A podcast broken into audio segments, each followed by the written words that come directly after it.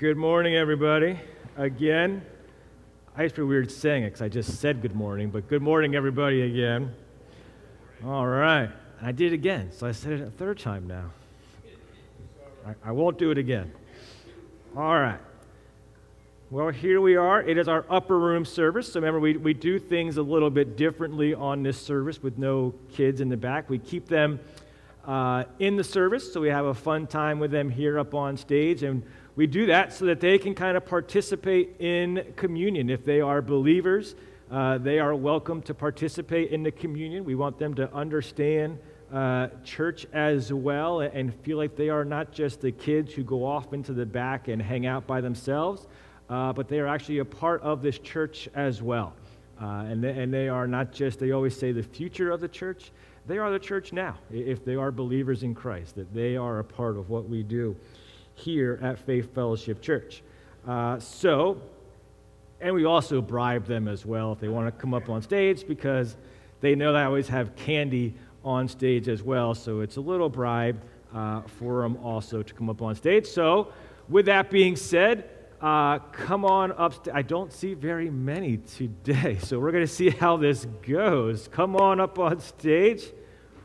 I was going to say there's one. Okay, another student. I saw Kenzie somewhere. I guess she's gone. Welcome. Another one coming. All right. James, no kids. Whew. I get to be my own star on stage now. He just, I don't get. T- There's another one. All right, we got three. That's a give it up for them. Give it up. All right. So, whoa, whoa, we got another one coming. Okay. Okay. All right. Four. So everybody is going to get a piece of paper. Trevor, you might actually, and this is going to be pretty awesome. I think you're going to like this. All right, thumbs up. All right. And here's not fortune tellers, but we are going to make paper airplanes. Oh, you do? Perfect. Then I don't have to say anything. I mean, we can, we can help you. You're good. Yeah, I can help too. There you go.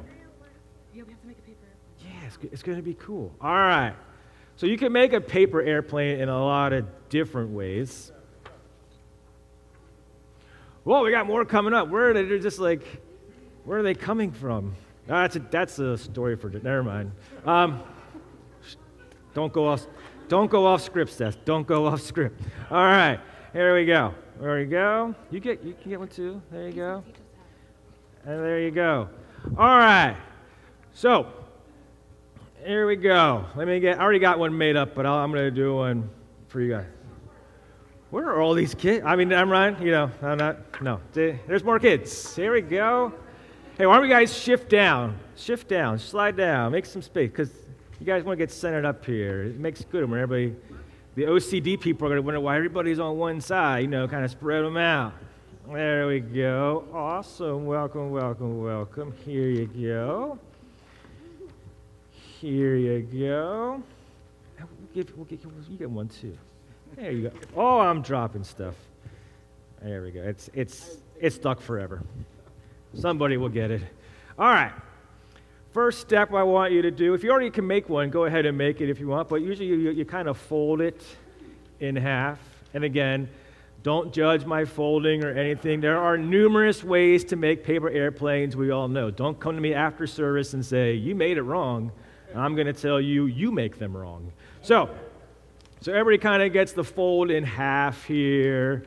Everybody kind of got that as you go through. Again, it's not going to be perfect. Nobody's perfect, right? Except for Jesus, he probably made perfect paper airplanes because he was a carpenter and all these extra things. All right. So then you got this little fold here, and usually make a triangle. So you kind of take one corner and fold it into the middle. There we go. So you kind of fold it into the middle. You take the kind of the corner and fold it right in. You're going to fold it down just like that right at the middle. Perfect. Perfect. All right. There we go. Perfect. Good job. You fold it in on the corner just like that. And then you do the same thing to the, to the other side. So fold it in. So then, I always say, it kind of looks like a house then, huh? little house with a little roof on it. Now, again, this is where you can get a little more specific. Sometimes people will fold it over again if you want. So I'm going to do that, but you don't have to do that step. I'm just going to do this because it's just the way I like to do it. All right. So then, when you have your sides all done, everybody's got that. Looking good, looking good. All right, all right. So then you just fold it back in half, and you kind of have a little funky shape when you fold it in half, and it might kind of begin to look like an airplane, but maybe not really in any kind of way. All right, so you get to this point right here. I should have given you guys all pieces of paper. Anybody want pieces of paper? Hey, here you go. If you, if you want to, you know, I'm not going to bring you up on stage. You're not going to get candy. But if you want a piece of paper and make an airplane, come ahead and grab, grab a sheet of paper. We're not going to be stingy with it over there. So, all right, now you have this part. You got to get what, what's missing on our plane. Whoa, very important part. All right, if you ever get on a plane and there's no wings, don't get on the plane. Agree? All right, all right. So, then we're just going to kind of take the wing, the half paper, and you just kind of fold it down toward the bottom here. See how it go down to the bottom just like that? So you kind of fold it down there. Everybody's getting some good help here. Everybody looks like. Now remember, school is fast approaching. I don't suggest making paper airplanes and then throwing them around in the classroom. Okay?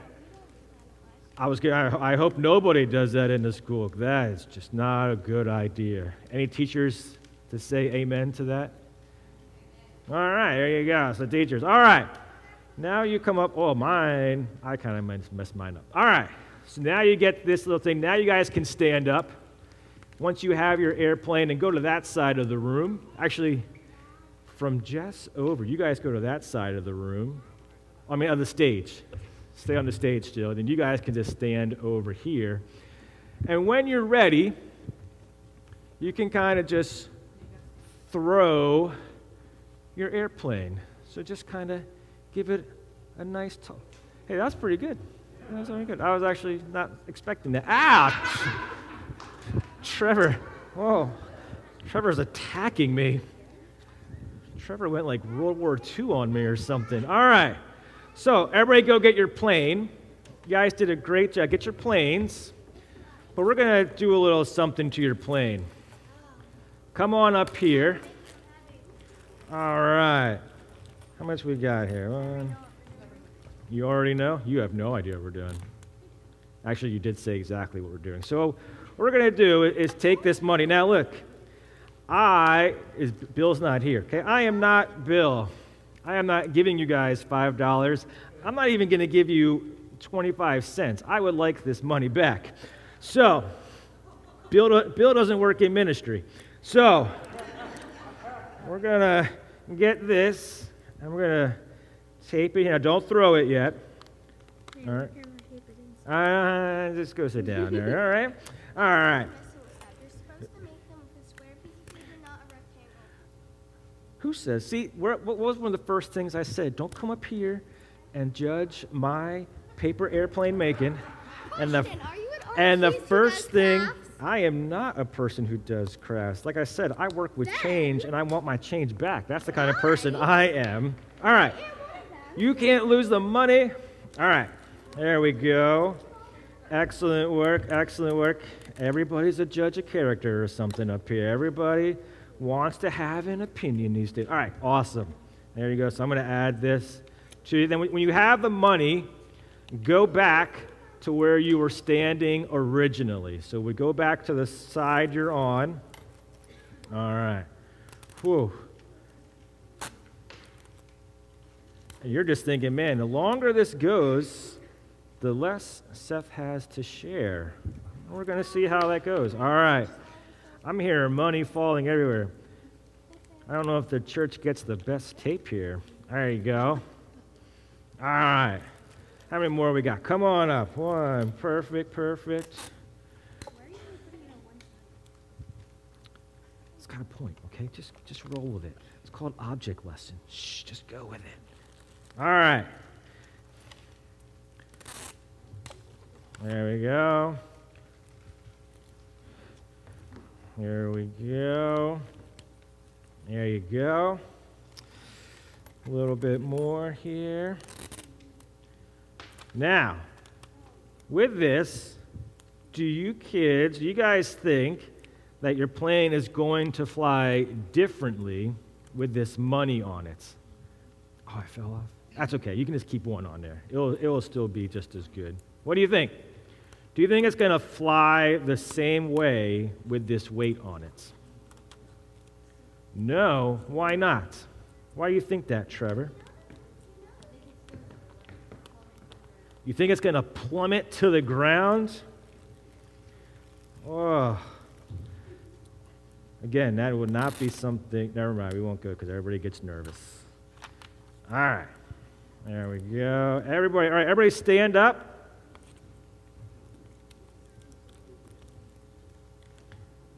Need more? Okay, here we go. I got you. I got you. Right. Where is it? Right there. All right. Everybody stand up. And now you change yours, you little cheater, Trevor. You are. Uh, you, you. All right. So now, everybody give your plane a into flight. Because you cheated, that's why. You don't go off of the object lesson because then it falls apart. All right. And everybody kind of give it a nice toss? Did it fly the same with the weight on it? No, except for yours did. But the object lesson is supposed to be this so the object lesson is when the planes flew the first time free of the weight of the coin, they flew the way they were supposed to. But then when you add on the weight of what we're going to call today unforgiveness, your life isn't going to fly in the same way. It's going to weigh you down. It's going to cause you struggles and strifes in life, and you're not going to go about the life you're supposed to have if you are an unforgiving person. So, in order for me not to be an unforgiving person, give me back my money. All right? You can keep the tape, sure. You can keep the tape and the paper airplane, and then all this change. This is the Warner Vacation Fund. So we all need this desperately back uh, for us. More tape. What are you going to do with it? You're going to cause some havoc back there, aren't you? Go ahead. Ha- go wild with it. Oh, thank you, guys. Thank you. Thank you. Everybody, you're, you're so responsible. All right. So, because of all your great help, here is the candy you guys can get. You guys can take three pieces of candy, okay? And remember, this serves double because it keeps them quiet during the service. No, I'm just kidding. It's fine. Oh, thank you, thank you, thank you. All right, take three pieces semi quickly, and you can return to your seats. Give it up for our flight attendants. Yeah. And remember, I'm was going to throw this out, but remember, I have ceased to throw things into the audience for injuries that can occur and what we call now liabilities. So, if you want candy, you can go trick or treating. Although, if you guys go trick or treating, that would just look really sad if you guys were still trick or treating. All right. Once you have your candy, you can go back to your seats. She's looking for just the most excellent piece that she wants. She's like, I want the best tasting candy in the whole world. There you go. Yeah, you go ahead with that. Yeah. Perfect. All right. Give it up for them again as they head off. All right.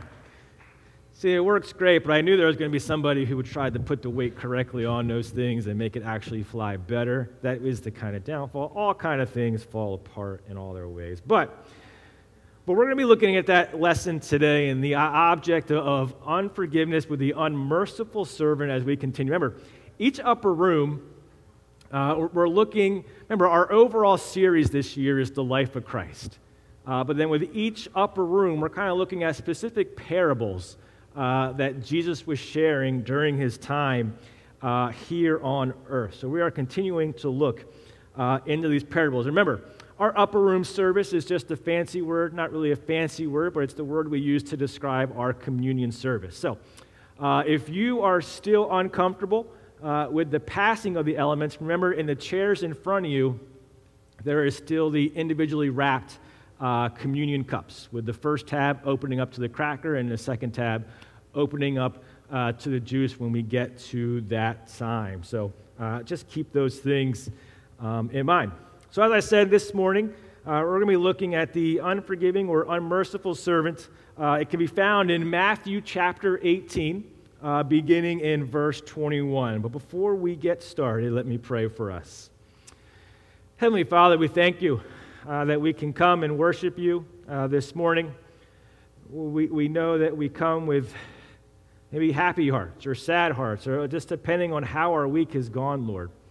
We ask that you would give us strength during this time, that as we lift you up through songs of praise and as we hear from your word, uh, that we would tune our hearts uh, to you, and that we would just remember all that you've done for us. Lord, now as we open up your word, allow the Spirit to work in our lives and work through me in a way that brings honor and glory to you. We pray this in Jesus' name. Amen. Amen. You know, it, has been said that Christians are, are very much like porcupines on a cold winter's night. The cold drives these porcupines together as they huddle for warmth. But if you've ever seen porcupines, you know that all that ends up happening is they jab themselves as they get closer and closer together. Or maybe you've heard the famous quote that says, To dwell above with saints we love Oh, that will be a great glory. But to dwell below with the saints that we know, well, that's another story.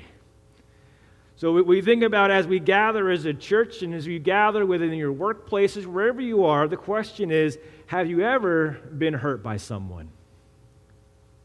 Has someone ever just caused hurt into your lives that you just couldn't get over? Now, I know it's a, it's a silly question because if you've on this earth long enough, somebody is going to hurt you. It's either going to be intentionally or unintentionally, it's going to be hurts that you have in your lives. Maybe they, they lie to you, and they disappoint you, they, they do something to your family. But how does the scripture tell us that we are to deal with these hurts and these struggles? Well, this morning we're going to look at this aspect of living this life in the kingdom that Jesus is describing through these parables. And I'll say this is probably quite possibly some of the hardest things that we have to deal with as believers. Today we're going to look into this idea of forgiveness as we look in Matthew 18. See, Jesus has been telling these parables as we've been discussing through this whole year, these little stories to, to give us pictures of the things that we see in Scripture. He's teaching us truth through these stories that he's saying. And from this story, we're going to see what he teaches us about forgiveness. So let's look at this beginning in verse 21 of Matthew 18. It says, Then Peter came up to him and said, Lord, how often will my brother sin against me and I forgive him? As many as seven times? In this instance, Peter is coming before the Lord and asking a simple question how many times should I forgive somebody when they hurt me or when they sin against me? And actually, he's being quite generous in this because a lot of the, the, the, rabbi teaching of this time would say that if somebody does you wrong three times, after that, you don't have to forgive them anymore. So instead of the teaching of, of just three, Peter is coming along and saying, How about if I at least go to seven, Lord? What if I at least go seven times in forgiving my brother? Will that be enough? Well, Jesus responds to him in, verse 22, and it says, And Jesus said to him, I do not say to you seven times, but 77 times. So Jesus is presenting him with this number. But I think as you look at this, Jesus really isn't saying that this is the number of times you should forgive somebody. He is making just a exaggerated statement. It's kind of like if we say, I am so hungry I could eat a horse. Now, do you mean you're actually going to go out and just eat a full horse? Or how many of your parents have said to your kids, I've told you this a million times not to do this? Have you really told them a million times? Not now, maybe some of you have been a million times, but usually no, it is not a million times that you have said something. What Jesus is saying here is there, there is no limit to how many times you are to forgive somebody. How many times this offense could be terrible, this could be really bad. But Jesus is going to tell us through this parable of how we are to handle forgiveness. So let's read the rest of the passage for this morning, picking up in verse 23. It says, Therefore, the kingdom of heaven may be compared to a king who wished to settle accounts with his servants. When he began to settle, one was brought to him who owed him 10,000 talents. And since he could not pay, his master ordered him to be sold with his wife and children and all that he had, and payment be made. So the servant fell on his knees, imploring him, Have patience with me, and I will pay you everything. And out of pity for him, the master of that servant released him and forgave him the debt. But when that same servant went out, he found one of his fellow servants who owed him 10,000 denarii. And seizing him, he began to choke him, saying, Pay me what you owe. So his fellow servant fell down and pleaded with him, Have patience with me, and I will pay you. He refused and went and put him in prison until he should pay the debt. When his fellow servants saw what had taken place, they were greatly distressed. And they went and reported to their master all that had taken place. Then his master summoned him and said to him, You wicked servant, I forgave you all that debt because you pleaded with me. And should you not have had mercy on your fellow servant, as I had mercy on you? And in anger, his master delivered him to the jailers until he should pay all of his debts so also my heavenly Father will do to every one of you if you do not forgive your brother from your heart. As we look into this parable this morning, I think we're going to see two main truths. We're going to see that we must forgive freely, even when it is costly. And two, we forgive because we have been forgiven. You see, God's forgiveness forms the foundation of how we forgive others. So let's look into the story and see what we can learn from this. The first thing I think we see is this that God forgives the most. And we see that forgiveness is costly. For the one giving the forgiveness, forgiveness is very costly. The master had called his servants to settle his accounts with them.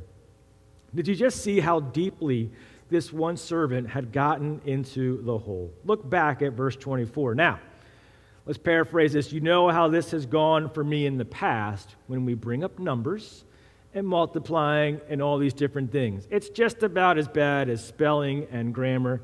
In fact, who knows how I even got through school at this point? That's why I know you're all thinking. So, let's look at what we have here as we think about what this first servant owed. So, here's what it is a talent and it, it, can vary on commentary, but basically, a, a, talent is 20 years worth of work.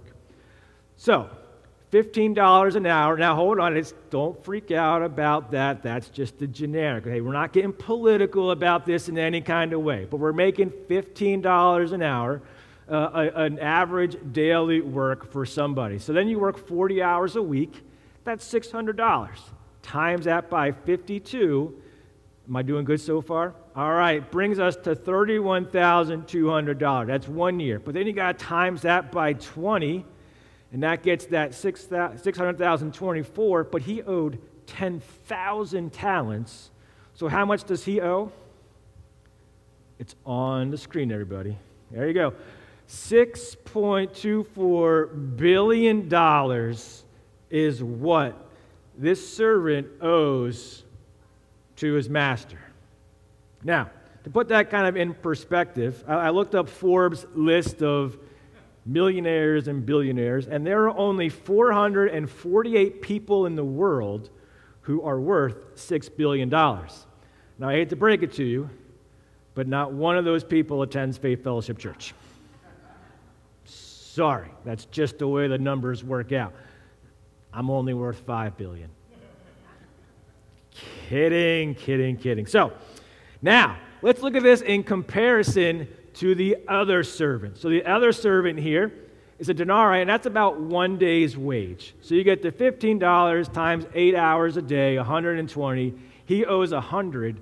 So, the servant owed to the other servant about $12,000. And again, depending on it's not exact in denarii. We're trying to figure out, we weren't alive back then, but this is a general principle at least. So we have a huge amount that is owed, is the basic principle here, and a very little amount which is owed. Now, I know for a lot of us, $12,000 is still a great amount of money. If somebody owed me $12,000, I probably would still be a, a little upset in a sense of that. So, but that kind of puts it into a modern context of what we're dealing with as we think about what is happening kind of behind the scenes of this. So, we have to understand this great debt that was owed and this great debt that was forgiven. I think about it. If you owed somebody $6 billion and they just said, you know what? You don't have to pay it back. How would you feel? Yeah. I would say, great, because I'm not going to pay back $6 billion anyways. But, yeah, what a relief it would be. Think about it. A couple weeks ago, what we just announced that we've paid off our mortgage in full, right? We have no debt. We are free to buy jet skis and boats. No, I'm just kidding. Come on. Stay, you know the jokes we make. All right, it's, we're just going to buy a bunch of lollipops for upper rooms. That's all we're going to be buying is much more candy. But remember, Jesus is teaching a principle behind this. He's not really talking about a money debt that is owed. And he wants us to understand really the debt that we have been forgiven in our sin. And as you look at this, you look at Romans 3:23, and what does it say? It reminds you, it says, "For all have sinned and fall short of the glory of God." You know, no matter how good you think you are or the good things that you do, we all fall short of God's glory. And all of us had a great debt of sin upon our lives. Let's think about what the Bible describes as sin. When we think about sin, we, we see that sin is anything that displeases God or goes against His will. The most obvious sin, right, is doing bad things. However, as we hear about in James, it's also good things that we fail to do. He says, So whoever knows the right thing to do and fails to do it, for him it is sin. So we see all these things building up in our lives sin abounding, a great debt in our lives. And then Jesus even goes on further and says, It's not just your actions it's your heart and your soul and, and your mind as he goes through the Sermon on the Mount. Just your thoughts, even if you don't act on them, can cause you to sin. So, this great debt of sin is adding up in our lives. There is no one that is good. And when I see my sin in this way, I realize how much debt of sin I have. I have sinned, I continue to sin, and yet God, in His great mercy and forgiveness, offers us His Son. And this is what we look at as you think and as you come to Christ and recognize your sin, you realize all that Christ has paid for us. 1 John 1 9 says, If we confess our sins, He is faithful and just to forgive us our sins and to cleanse us from all unrighteousness. He says, You have this great debt upon your life. But if you confess your sins, if you believe in his son, Jesus Christ, and he will cleanse you from all unrighteousness. Now, let me just add verse 10 in there, because verse 10 says, If we say we have not sinned, we make him a liar, and his word is not in us. So if you're even coming across and saying, you know what, I'm a good person, I, don't, I know I don't sin, he's just saying here, well, you're a liar. There is sin uh, uh, abounding in your life, and you need the sacrifice of my son. And we think about this cleansing, right? This, as I said, cleansing from all unrighteousness. Colossians 2 13 through 14 says this about this cleansing. It says, And you, who were dead in your trespasses, your sins, and the uncircumcision of your flesh, God made alive together with him, having forgiven us of our trespasses by canceling the record of debt that stood against us with its legal demands. And he set it aside, nailing it to the cross. So, the sins, this debt that we have built up in our lives, Jesus comes and takes that debt upon himself on the cross, nailing it to the cross, erasing our debt. That is the good news of Jesus Christ. That our debt has been paid. That six billion sins that we commit in our lives is founding forgiveness in the cross as Jesus was nailed. But what about our sins, right? God, he, he could bring it back up again, right? He could bring it back up again and, and use it against us. Well, Psalm 103 12 says, As far as the east is from the west, so far he removes our transgressions from us. He says, As far as the east is from the west, and to be remembered no more for your sins. They are forgotten, they aren't brought up again. They are forgiven and gone in the eyes of Christ. Think about what David said about his forgiveness. He said this in Psalm 32 Blessed is the one whose transgressions are forgiven, whose sins are covered. Blessed is the one whose sin the Lord does not count against them, and whose spirit is no deceit. How blessed it is for us to find forgiveness this morning. Perhaps you, as a believer, are struggling with the idea of past sins the sins that just continue to come up in your mind and the ones that the enemy wants to bring up to use against you and to accuse you. But instead, these verses tell us that one, your debt is forgiven and that Jesus, God, remembers them no more. Stop beating yourself up over these things. It is an incredible promise for us. Psalm 103 13, it goes on and says, As a father shows compassion to his children, so the Lord shows compassion to those who fear him. He loves and cares for us with our debts, enough to send his son to the cross that we might find forgiveness. He is a gracious, loving Father. And because of God's gracious and his forgiveness for us, how can we withhold forgiveness from anyone else? How can we stand up and say, I am not going to forgive this person? Again, look, we aren't saying that the hurts aren't real. There's a lot of hurt in our lives. But we're saying, as we look to the comparison to what we have been forgiven in our lives, we need to look out into this world and live in a way in which God has called us to live. See, this is costly. But in light of what God has forgiven us, it is worth the cost. Forgiveness was costly to Christ. It cost him his life upon that cross. And it's going to be costly to us, and we'll discuss a lot of these things as we go. See, as we think about this and this cost, when, when we say to somebody, I forgive you, this is what it's costing us. It's saying this it's saying that I am not going to bring this matter up again. I'm not going to bring it up to others. And I'm not going to dwell on this in my mind. As I forgive you for what you have done, I am taking it out of my memory. I, I am starting a new life. I'm not going to dwell on it. I'm not going to use it against you later on in life. And so, you remember this time when this happened and how hurtful that was? I haven't forgotten that. Forgiveness is saying, I let go of that. I'm not going to let that have a weight upon my shoulders as it is on that paper airplane because you're just not going to fly the way God wants you to fly if you're holding on to these things in your lives. It is a process that we take. It is saying that I forgive you, a conscious choice to this. It's an ongoing thing. I am forgiving you.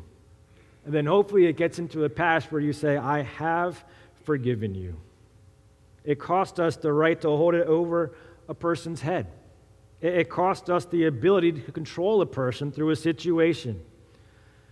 Sometimes might, people might even question why on earth would you forgive that person? Why would you even take those steps through that? I, could, I can't even imagine how you could forgive in that way. Like I said, it's not easy. And there are times that we look at it and we don't owe the forgiveness that we have in Jesus Christ. Our sins, our thoughts, all that we do in our lives cause us to have such a divide. And yet it is in those matters where that, that sin debt, which was in its billions, is now been forgiven in Jesus Christ. Keep in mind that it's always worth the cost.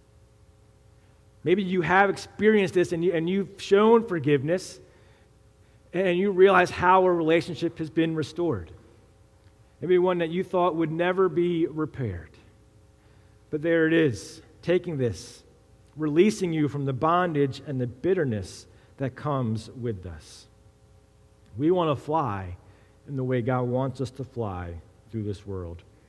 So not only does God forgive the most, but we see that forgiveness with that king is freely forgiven. Remember what happens in the story? The, the guy begs, and the king just says, You know what? Your debt is forgiven. And that is the same way in which God forgives us. There is nothing that we do to earn forgiveness.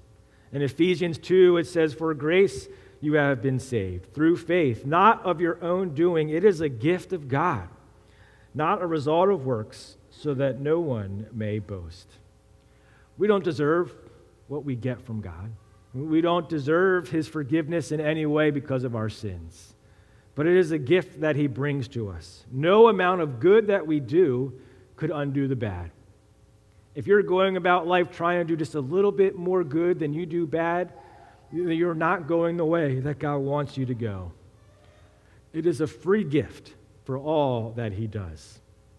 It goes on and says in Colossians 3, beginning in verse 12, it says, Put on then as God's chosen holy ones, beloved, compassionate hearts, kindness, humility, meekness, and patience. Verse 13, bearing with one another. And if one has a complaint against one another, forgive each other. As the Lord has forgiven you, so you also must forgive. You see any kind of wiggle room in that verse? Do you see an exit ramp where you can maybe not go towards forgiveness? He says, no. He says, look, as, as God, as though God has forgiven you, so you go to others and you forgive. And as you go about this, there's always going to be objections, right?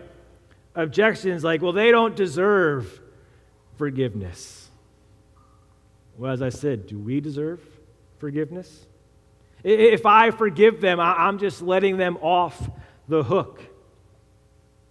I'm just letting them get away with whatever they've done. Well, I don't think that's what forgiveness involves. I think forgiveness involves really a, a transferring over and saying, you know what, I'm going to let God handle this situation. There's nothing that I can do, and it's going to relieve us of the burden of responsibility. This comes to light in Romans chapter 12, in verse 17. It says, Repay no one evil for evil but give thought to do what is honorable in sight of all. If possible, so far as it depends on you, live peaceably with all. Verse 19 Beloved, never avenge yourselves, but leave it to the wrath of God, for it is written, Vengeance is mine. I will repay, says the Lord. So we come into forgiveness and we let God handle it. To the contrary, it says in verse 20, If your enemy is hungry, feed him. If he is thirsty, give him something to drink, for by doing so you heap burning coals on his head. Do not be overcome by evil, but overcome evil with good. When we forgive, we're transferring it back over to God and saying, I'm going to let God handle this situation. But as far as our relationship, uh, I forgive what has happened. And I know it, it, sounds crazy and it doesn't sound natural because that's what it's not. It's not natural for us in this life to do this. it, it is something that comes as the Holy Spirit works in our lives. The natural man is going to seek out vengeance. It's going to seek out not forgiving and carry the burdens of this life. And we see what happens when you carry burdens and bitterness.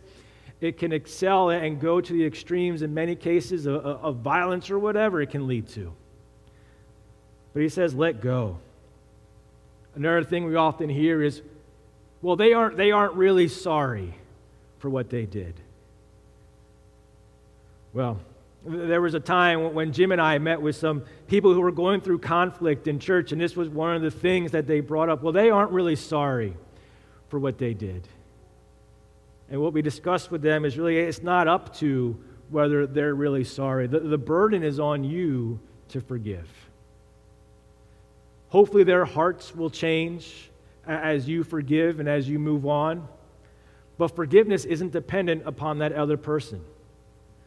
Forgiveness is dependent on us in saying, I let this go. I, I release this and I move on from my life.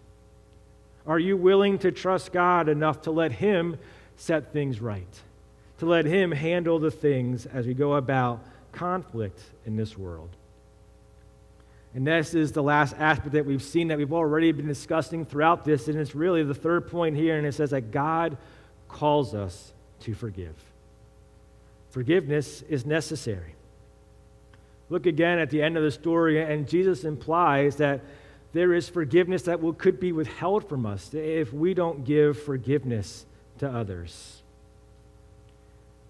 And it's not an aspect of salvation, and there's a lot of debate about what it means as we think about forgiveness. But I think the important piece here as we look to this is that we must be forgiving people. As you look throughout the New Testament, you, you think about the Lord's Prayer, forgiving those who trespass against us, and all these things. If we are unwilling to forgive, are we following the commands that God has laid out for us? Are you, are you willing to take the first step in asking God to forgive and give you strength to forgive? Because then you need to take a hard look at your life and see, am I blocking how God wants to work through this situation? We all experience hurts in this world and we struggle. But Ephesians 4:31 I think sums up a lot of these things and it says let all bitterness and wrath, anger, clamor and slander be put away from you with all malice. Be kind to one another, tenderhearted, forgiving one another as God in Christ forgave you. Leave out that bitterness and wrath of your life. Love one another as God has loved you and forgive people who do you wrong. Forgiveness is a hard thing for us in this world to go through. But it's a clear call for us as believers, as the church, to be about finding and giving forgiveness. So, as we conclude and we get ready for a time of communion, uh, here's this quote I found from, from David Platt. And he says this He says, The Bible is not saying it's easy to forgive or that it's natural to forgive. However, it's Christian to forgive. In fact, the Christian has no other option. We forgive not because we have to, but because in love we are compelled to. As you search out your life, who haven't you forgiven in your life? Who is God bringing to your mind as we think about this parable that you need to extend forgiveness to. It's hard. And as it says, it's not natural for us in our state. But we have been forgiven so much. And as we look at communion, we're reminded of the forgiveness before us his body, which was broken, his blood, which was shed on the cross for our sins. And if you haven't accepted Christ into your life, I would encourage you to think about, as we've discussed here, You are a sinner. There is no doubt about that. You have a debt of sin upon your life that you could not pay back, no matter how hard you would work at good works. Jesus came to this world and lived the perfect life. He died upon the cross, and I am reminded of the words of John the Baptist as he saw Jesus walking toward him. He says, Behold, the Lamb of God who takes away the sin of the world. This is the gospel message, and do you believe this to be true? If you believe, then we invite you to participate in communion with us. We are told, even as we approach this table, that we are to think about those who maybe we have wronged in our lives, who we have kind of sinned against, or we're holding things against, to confess the sins that we have before we come to this table. I'd encourage you now, before we come forward, before the ushers come forward, to reflect and to ask God for any forgiveness and confess any sins that you have in your life. Take a moment now and reflect. As we begin to close, and one final song, I, I probably know this was challenging to hear because it was challenged to prepare to, to think about this idea of forgiveness. To know that we've all been hurt in this world. And this hurt, it builds and it builds and it builds into the billions. And it's not to ignore the hurt, it's not to ignore the pain that it causes.